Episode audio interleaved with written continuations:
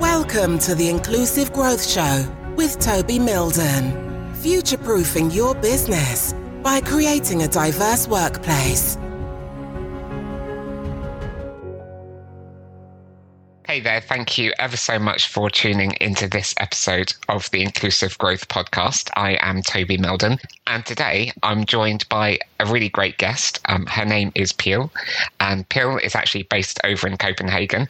And just before we hit the record button, I was saying that Copenhagen is probably my favorite city in the world, and love going to the Louisiana Art Gallery, which is just on the outskirts of the city, and there's so much to see within the city centre itself. But Pil is based over in Denmark, and I am based over in the UK. And Pil is the co founder of a company called Develop Diverse, but this is not the first time we've come across Develop Diverse because I actually interviewed Pil's co founder, Jennifer, on this podcast a few months ago, where we talked about the impact of language. And in the previous episode that I did with Jennifer, we explored the concept of inclusive language and its impact on diversity and inclusion within the workplace. And Jennifer emphasized that language is not merely a tool for expressing ideas, but it actively shapes our understanding of the world and consequently our culture. And she defined inclusive language as that which avoided stereotypical connotations, thereby reinforcing these stereotypes, um, even unintentionally. And she provided examples to illustrate how job descriptions, for example, with phrases like competitive company or ambitious teams, might appeal more to some people, while phrases like nurturing company or thoughtful ideas might appeal to some other people. So, to attract a diverse applicant pool, she recommended looking into using neutral terms like aspiring company or motivated teams and, and, and innovative ideas. But beyond gender, which is what Jennifer and I were talking about, she pointed out that language can also discourage people based on other characteristics like age or ethnicity or neurodiversity or physical disabilities. And she agreed that much of the bias in language that we use is unconscious. It stems from ingrained cultural norms and stereotypes. And we also discussed uh, the transitioning of terminology from masculine and feminine traits to agentic and communal traits to better capture the diversity that exists beyond gender, which is new terminology that I learned and, and, now share with my clients. So, Jennifer and I discussed the role of technology in promoting inclusive language, which is where Develop Diverse comes in because it is a platform for looking at language. And Jennifer explained how the platform uses natural language processing and machine learning to provide real time suggestions for more inclusive language while the person is actually typing away. This not only helps make text more inclusive, but it helps individuals unlearn their implicit biases. And Jennifer shared some really compelling data with us about real world impact of using their software. And hopefully, in our conversation today with Pil, we'll learn some further client case studies. And companies like Amazon saw a fourfold increase in qualified women applicants, and Vestas saw a 15% increase in women within leadership roles within six months of using the software. So it's a really impactful tool. So you know, overall, our conversation, you know, underscored the power of language that re- either reinforces or dismantles stereotypes, and then the role that technology can play in accelerating progress towards inclusive workplaces. So, I mean, it's a real honor to be able to catch up with the other co-founder of this wonderful software, Pil. So, Pil, welcome along. It's uh, lovely to see you. Thank you so much, Toby, and and what a what a welcome and what an introduction. Uh, now I don't know where to start, but as you said, you know, I'm the co-founder of Develop Diverse. My pronouns are she, her. I'm based in Copenhagen. I also enjoy the city very much, as I also shared with you before, Toby. But just just a quick introduction to myself as well, just before we dive into to the big conversation here.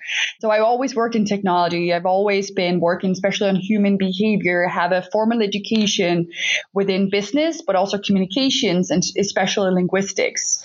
But I've always worked in the tech field. I always worked with technology? How can we leverage technology to actually create a better future of work? Create better ways of working, create greater employee engagement, which also led me to um, both work and lived in the U.S.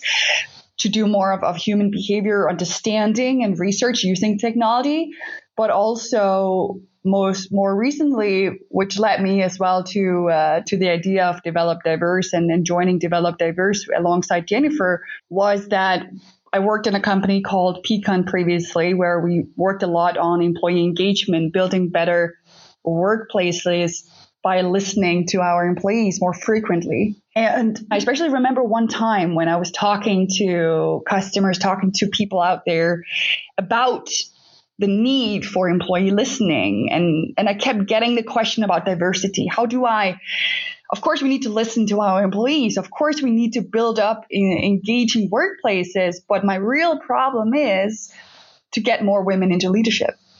How do I do that? How can I leverage the technology of, of Peakon at the time to do that? And we didn't have the answer. And as I could see, nobody had that answer to how do we actually deal with How do we handle it?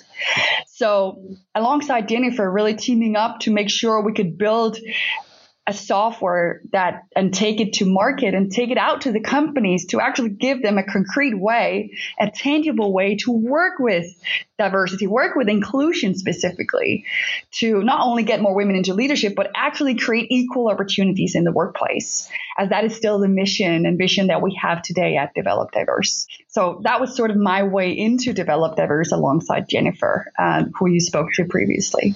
You and I have got a similar background because I used to work in technology before I got into diversity and inclusion, and I was very much focused on the user experience side of technology um, and also accessibility as well. So it's interesting how our careers can converge and intersect. Yeah. I mean, when I when I sat down with Jennifer in the previous episode, our focus was very much around language used in talent attraction and recruitment, particularly like you know, language that you use in job descriptions, whether that's appealing to some people or not. But I know that the Develop Diverse platform has evolved since then, and you're now looking at language used in corporate communications. So, language used on website, careers pages, that kind of thing. Let's begin there. I mean, what are some of the common stereotypes that you're seeing within business communications.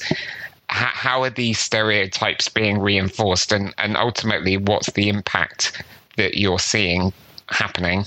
So in general right i think what we what we really focus on is the attraction piece as you say as well right? So how do we make sure that we can actually build an all-round inclusive brand both for greater inclusion so that our employees are proud of working here and can see themselves in our brand that we're putting out there, which affects retention and engagement overall. But also, of course, for the attraction of new talent and, and new people to join our organization for diversity of thought. The stereotypes that we tend to see in in corporate communication follow the stereotypes we have in society very much, right? So the moment it becomes a problem is, of course, when we want to build and represent society, which luckily most companies realize they have to do today. They make a strategy. They want to have either whether it's more women in leadership, they want to focus on building a greater representation of ethnicity, age, socioeconomic status, so forth. But at the end of the day, they don't see the results they were hoping for. Right? That that's the typical image that I see. And what we then see of a lot of times is that when companies come to us and we look at the text and the general brand, whenever they talk about the company and who they are, they're emphasizing a stereotype. That's just we have a lot of engineering companies that, that employs a lot of engineers, for an example. And they come to us and they can say, you know, we just don't believe there are women out there because we don't get them. So how how does that, you know, why is that? And what we see is that they tend to only have images of able-bodied white Caucasian men on their website and describe themselves that they're the leading uh, company within this field. They are building on you know strong teamwork and and so forth so the, the, the whole image they're describing using to describe themselves both in terms of text and images just doesn't align with what they want, the results they hope to achieve. What it really does is that it reflects the stereotype that most often they see internally. So, most often when they look internally, that is also the people who are represented in the company already and it's also who what the general stereotype is. You you know even you and I, Toby, where we are very aware of our biases, we're very aware. We would still tend to have a stereotype around what does an engineer look like. Yeah, absolutely. What does somebody in HR look like, and how do they behave? Right. I think so. So that is just what tends to be reflected in implicitly, of course, not explicitly. We're not saying that we're looking for a white Caucasian male in our pages, but we, we say that implicitly, which makes it very difficult for ourselves to reach our goals. Mm, yeah. So when I caught up with Jennifer last time, basically the technology enabled somebody to copy and paste a job description, for example, or a job ad, and then the, the platform would give real time instant feedback. How has the technology evolved since then that is enabling you to assess these corporate communications? So we're building more and more on being where our users are and making it easy. So by looking at URLs, for an example, so a website uh, altogether, pasting that in, we can actually do an automatic scan of a website, for an example we still still have the option of copy pasting. A lot of our customers they they see that as a natural flow when they work with job ads, for an example. Um, but we tend to to work more and more also when for people who do a lot of sourcing on LinkedIn, how can we actually overlay our software on LinkedIn so that we are inclusive in every way that we're approaching people on the outside, right? And create that equal opportunity through the language and don't emphasize that you have to look a certain way or behave a certain way in order to be part of this company, right? Yeah. So we come some way since then. That's brilliant. I mean, this is just the great thing about working in tech because it's just constantly evolving and adapting and and living and breathing and and actually there's some really exciting solutions available and becoming available you know one of those things for example is just ai i mean yeah. over the last few it just feels like over the last few months ai has just completely blown up you know, there's so many AI tools out there. I, I use ChatGPT pretty much every day to help me be a lot more productive in my work. Um, and I do know that talking to other people that do specialize in implicit bias, for example, that there are problems with with AI and tools like ChatGPT. So I'm imagining that obviously you're, you're, you're keen on using AI and incorporating it into your solution, but what are some of the problems and challenges that you're noticing? I really like to speak about this topic actually. I'm very passionate about it. So I I think it's amazing with the recent innovations, especially within AI and and actually making something like ChatGPT and other generative AI tools available to people to generate content fast. But it doesn't come without cost. There's always, you know, from our side, when we look at bias and when we look at the stereotypes in society, we have to think about how these tools are being built in the first place and how AI is generally being built. It's also had a lot of trouble in the past, actually, when companies have used AI tools to give them recommendations of who to hire because when we what we do with AI we train a model to provide recommendations to provide an output based on all the data we put in there so the output can only be as good as the input and can it can never be better. And when we think about generative AI and, and something like ChatGPT, everything that's been put in there are generally all the content out there in on the World Wide Web. And that has been somewhat the reason why we don't see slang and, and very offensive language on there when we have outputs from ChatGPT is because there has been some, it has been filtered out to some extent, right? So we don't get all that in our outputs. but there's no way that ChatGPT and generative AI knows what are bias and stereotypes. And they even put a little label as well inside the in the bot. I don't know if you noticed, um, you know, that we sh- sh- every user should be aware that it might reinforce stereotypes. Yeah. And we did a study on it actually, just to see, you know, because I think in logical, you can think that ChatGPT would portray stereotypes to the same extent as humans because it's based on the human text and content on the internet. But AI actually amplifies that even more. And we compared 7,000 job ads written by ChatGPT versus 7,000 job ads written by humans. And it was 40% more biased than humans. Wow. Right. So I think, but we tend to use the output as if, as if it was the golden truth uh, in in that way, right? And that is even when we prompt it to be inclusive. Wow, that's staggering. So, the clients that are using your platform nowadays, the the latest iteration of it, what are they? What are you noticing? What what are some of the the benefits that you're seeing?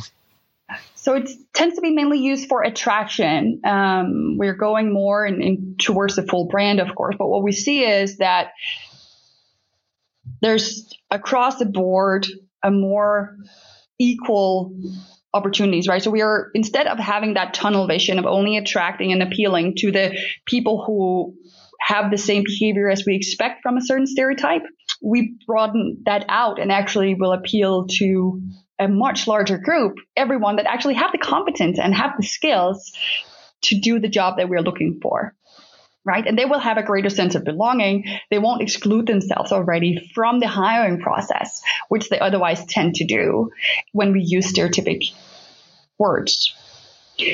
So we see across the board uh, companies like uh, Danske Bank, which is a Danish bank with more than 25,000 employees, managed to get 81% more qualified women after using Develop Diverse into their, their candidate uh, hiring process. And someone like Vestas actually managed to hire 15% more women into leadership, into corporate leadership after using Develop Diverse because they got more women in, in the top funnel in the hiring process in that way, right? So that's, that's the very, that's the results that we tend to portray and, and show. But I think the really interesting thing, and you also mentioned that before, Toby, that from your conversation with, with Jennifer is that when there's also the self-reported learnings on how they learn about bias and how they actually become better and take that knowledge with them into the conversation with peers, into one-on-ones and throughout the, the, the company, that creates a big difference as well in how we are more intentional in our communication and aware of how we may come across. Yeah. I, have seen the impact firsthand myself. Um, so when I was working at the BBC in user experience and design, we looked at our job adverts and job descriptions for roles like, you know, UX designer, for example. And we had a copywriter on the team and we actually manually rewrote the job adverts. And we didn't use software. If we had used software, it would have probably you know accelerated yeah. the whole process. But at the time i don't think actually there was a lot there were there weren't really many solutions like yours on the market at the time. But so we manually rewrote the job descriptions. And not only did we kind of consider gendered mm. language but we just looked at the overall quality. So job adverts or job descriptions would run over several pages. No one's got time to read several sides of A4 so we reduced the length of the documents. We made them a lot more punchy, a lot more interesting. We considered the type of language that we used. And what we did notice is that we noticed an increase in job applications. And in particular, we did see more women applying for roles with us compared to the old job descriptions or the job ads. So this it definitely works when you do analyze the language that you're using in your job ads and your job descriptions. And I think when I do talk to my clients, actually, they don't think further back in the in the talent attraction re- recruitment process, they're not really thinking about the language that they're using on their careers websites or their careers portals or the the documents that get sent out as part of the recruitment process. For example, interviewing yeah. candidates to sorry, inviting candidates to interviews or job offer letters or things like that. So there's definitely a need for solutions like yours. Yeah. What's interesting as well is that there's also a misperception or misconception in terms of that we should target language towards certain people. But we also know that mm. that doesn't actually work, right? So a lot of companies, if they yeah. want more women, they tend to to target the language towards that group because that can seem like the rational thing to do. But by yeah. doing that, we're again taking on the tunnel vision and will discriminate and, and ex- exclude other groups because the as you also said, you know, with the framework that we're creating, we know that women are not just women. We also have an age. We also, you know, yeah. that intersectionality really has to be taken in into consideration on it too. Definitely. I think it's really it's a wonderful example you mentioned here with the, your previous work with BBC. Absolutely. And one thing I I think my biggest takeaway when I spoke to Jennifer last time was the transition in terminology because previously that I was aware of like using masculine and feminine language yeah. or, or terminology. But Jennifer was saying that actually there needs to be a move towards talking about agentic and communal traits because yeah, masculine and feminine is is not necessarily linked to one's gender identity. You know, it's like, yeah, it's so I, I, I actually quite liked that that idea of moving towards agentic and communal traits or language instead. But you're right. I mean, you know, as as a disabled person myself, I've seen language in job ads which makes me concerned about being able to do the job, like being really flexible and being able to travel at a minute's notice. That's quite difficult for me because I need to, I can't just jump on a plane. I need to plan travel ahead.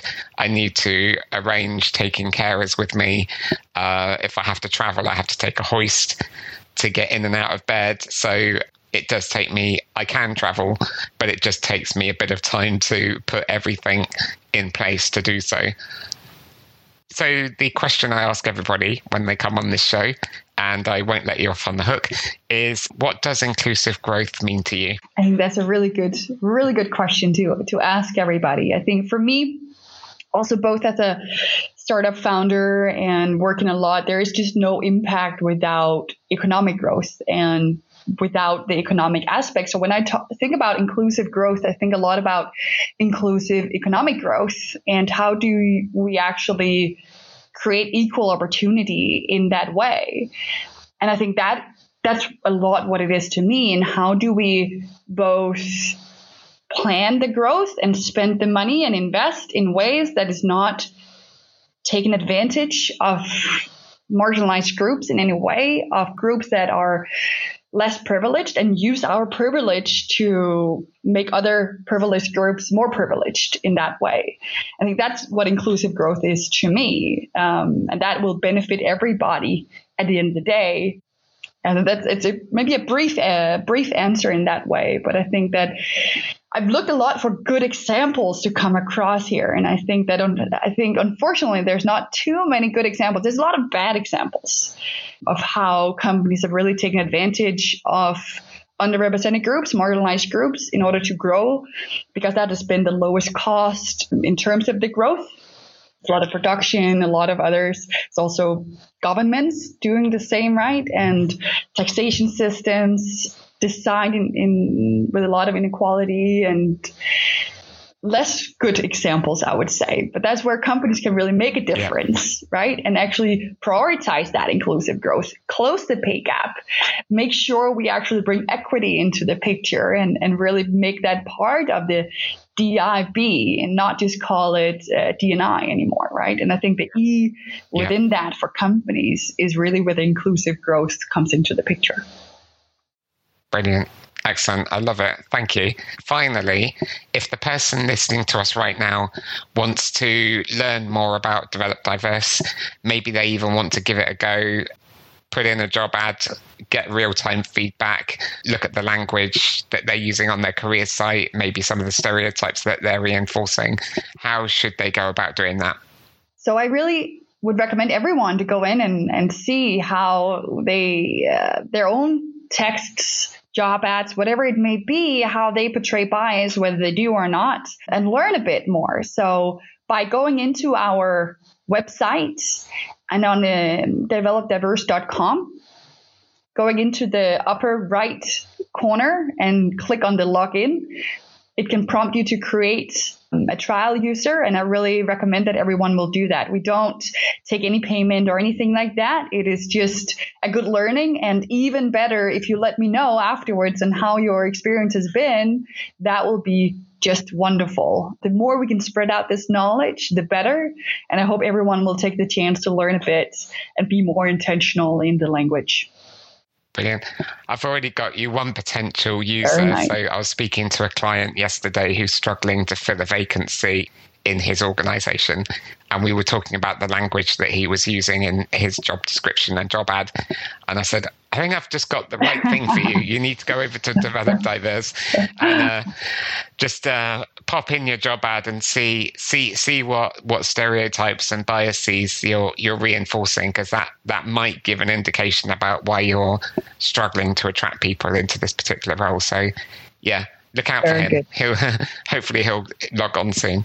Pil, thank you ever so much for for joining me today. It was great to catch up with the other half of Develop Diverse. So now I've, you know, had the opportunity to sit down with yourself and Jennifer.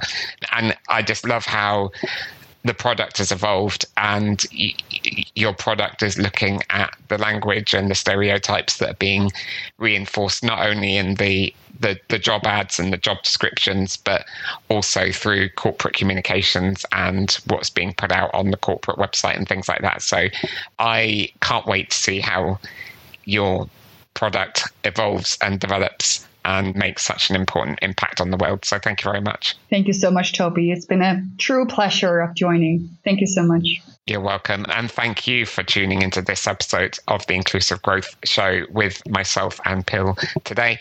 Hopefully, our conversation today has sparked some inspiration, given you some ideas on things to look out for, maybe inspired you to just review language used in your own job ads and job descriptions and uh, in your corporate communications.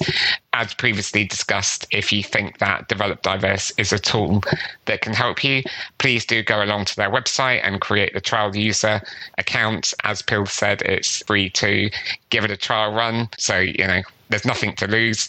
Just go out, give it a go, and see if it helps you make a bigger impact in the world. So, thanks ever so much for tuning in. And I look forward to seeing you on the next episode of this podcast, which will be coming out very soon. Until then, take good care of yourself. Thank you for listening to the Inclusive Growth Show. For further information and resources from Toby and his team, head on over to our website at mildon.co.uk